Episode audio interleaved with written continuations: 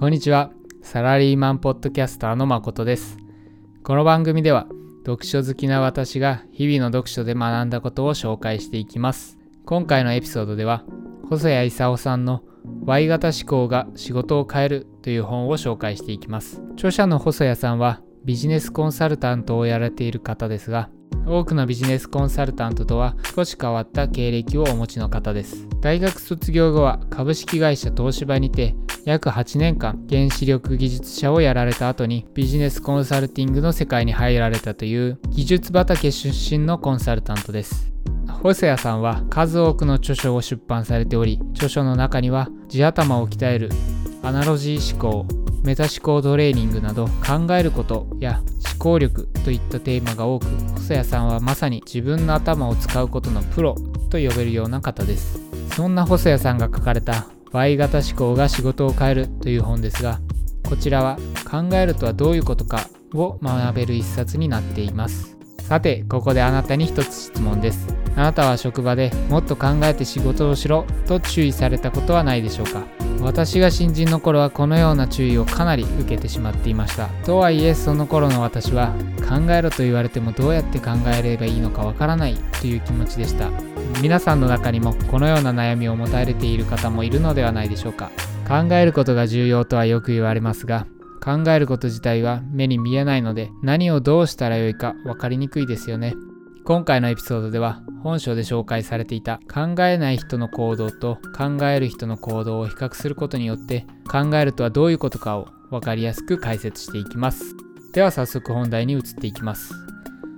まず言葉の定義を少し紹介します。Y 型思考と WAT 型思考というものです。本書のタイトルにもある Y 型思考というのは文字通り物事についてなぜを考えて本質を追求する思考特性のことです。一方その対極が W 型思考です。思考という名前がついていますが思考停止の状態を意味します。ワット型思考の人は物事を表面的にそのまま捉えるような思考特性です。以降は Y 型思考の人と W 型思考の人の行動を比較することによって考えるとはどういうことかを紹介していきます。1つ目の具体例として上司に新製品の企画書を作成しておいてと言われた場合の Y 型思考の人と W 型思考の人の行動を比較してみます。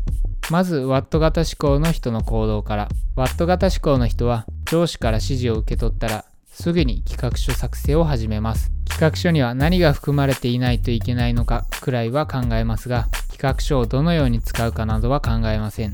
一方 Y 型思考の人は上司から指示を受け取ってもいきなり企画書作成には取り掛かりません。まずはそもそも上司は何のためにこの依頼をしてきたのかなど背景や目的を把握するようにします。背景や目的を把握してからその背景目的に合った資料作成を始めます。このような違いがあります。言い換えると、ワット型思考の人は表面上の目に見えている部分だけを見て、Y 型思考の人は見えていない部分を見ようとするという違いがあります。ここで言う見えている部分とは、上司の新製品の企画書を作成しておいてという言葉で、見えていない部分としては、上司の言葉の裏側にある目的や意図などです。話し言葉は目に見えないなんてへりくつは言わないでください。一口に新製品の企画書といっても誰に見せるかによって重視するポイントが違ったり上司がいつその企画書を使うかによって求められる完成度も変わってきます。Y 型の思考をすることで目的に合ったアウトプットができるようになるということです。今紹介した例で考えている人と考えていない人の行動の違いはある程度理解してもらえたかなと思いますが念のためにもう一つ例を紹介します。こちらもありがちな例です。あなたは上司の指示がコロコロ変わって困るというのを聞いたり感じたことはないでしょうか？この上司の指示がコロコロ変わるという事象についても考えない W 型思考の人と考える Y 型思考の人で捉え方が変わります。勘のいい人はこれだけで気づくかもしれませんね。ワット型思考の人は先ほど紹介したように上司の言葉をそのまま捉えるので指示の内容が少しでも変わると上司はコロコロ指示を変えると捉えます。一方、ワット型思考の人は上司の言葉をそのまま捉えることはせず、その言葉の裏側にある目的を捉えるので、指示の内容が少し変わったからといって、その指示の目的が変わっていなければ、指示がコロコロ変わるとは捉えません。いかがでしたでしょうか？何度も考えろ考えろと言われても何をすればよいのかわからないと思っていた方も考えるとはどういうことかを少しは理解いただけたのではないでしょうか？考えるとは Y 型思考という言葉からもわかるように基本的にはなぜを考えるということです。この番組では毎回学んだことをどのように活かしていくかということで皆さんにアクションプランを提案しています。今回皆さんに提案するアクションプランは身の回りのいろいろな作業の目的について考えてみるです。社会人の方であれば日々の業務の資料作成であったり会議であったりなど様々なことについて考えてみてください。ワット型思考になってしまっていると資料作成をするにあたっても資料を完成させることが目的になってしまいます。そうならないようにするために資料作成の目的を考えます。目的を考えることで目的に沿った最適なアウトプットを出すことができるようになります。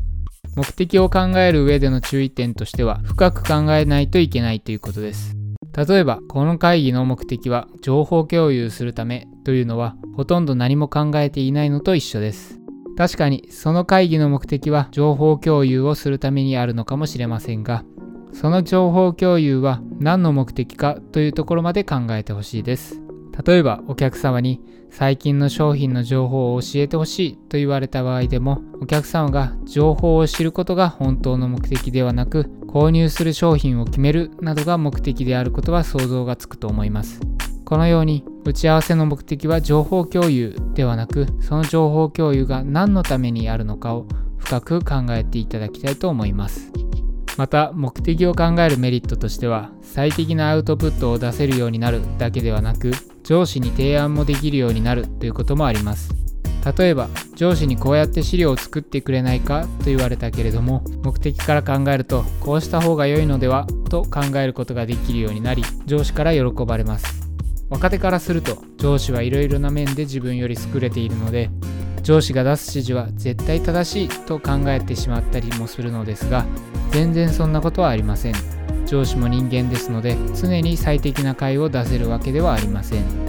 また上司はマネジメントが主な仕事だったりもするので実業務については担当者の方が詳しいなんてこともざらにありますですので上司がこう言っていたからといって絶対にそれが正しいと信じ込むのではなく自分で考えて提案してみることも時には必要です。それでは今回のエピソードのまとめをします。今回のエピソードでは細谷勲さんの Y 型思考が仕事を変えるという本を紹介しました。この Y 型思考が仕事を変えるという本は考えるとはどういうことかを紹介する本です。そして今回のエピソードでは本書の中から抜粋して考えている人と考えていない人の行動を比較し考えるとはどういうことかを解説してきました。ざっくり復習すると考えている人とは物事の見えていない部分である背景目的などを見ようとしている人で考えていない人とは物事の表面上の目に見える部分だけを見ているということでした。そして今回の学びから皆さんには身の回りのものについて目的を考えてみるというアクションプランを提案しました。ぜひ皆さんには考えることを学んでいただいて AI に負けない世の中で必要とされる人材になっていただきたいと思います。今回紹介した Y 型思考が仕事を変えるという本の中ではもっと多くの事例を紹介しながら考えるとはどういうことかということを解説しています。今回のエピソードだけでは分かりそうだけどまだちょっと理解しきれていないという人は一度本書を読んでみると良いかもしれません。ご自身に合った具体例を見つけ、考えるとは何かを理解できるようになるかもしれません。今回も最後まで聞いていただきありがとうございます。もし今回のエピソードが役に立ったと思ったら、Twitter などで拡散していただけると嬉しいです。また次のエピソードでお会いしましょう。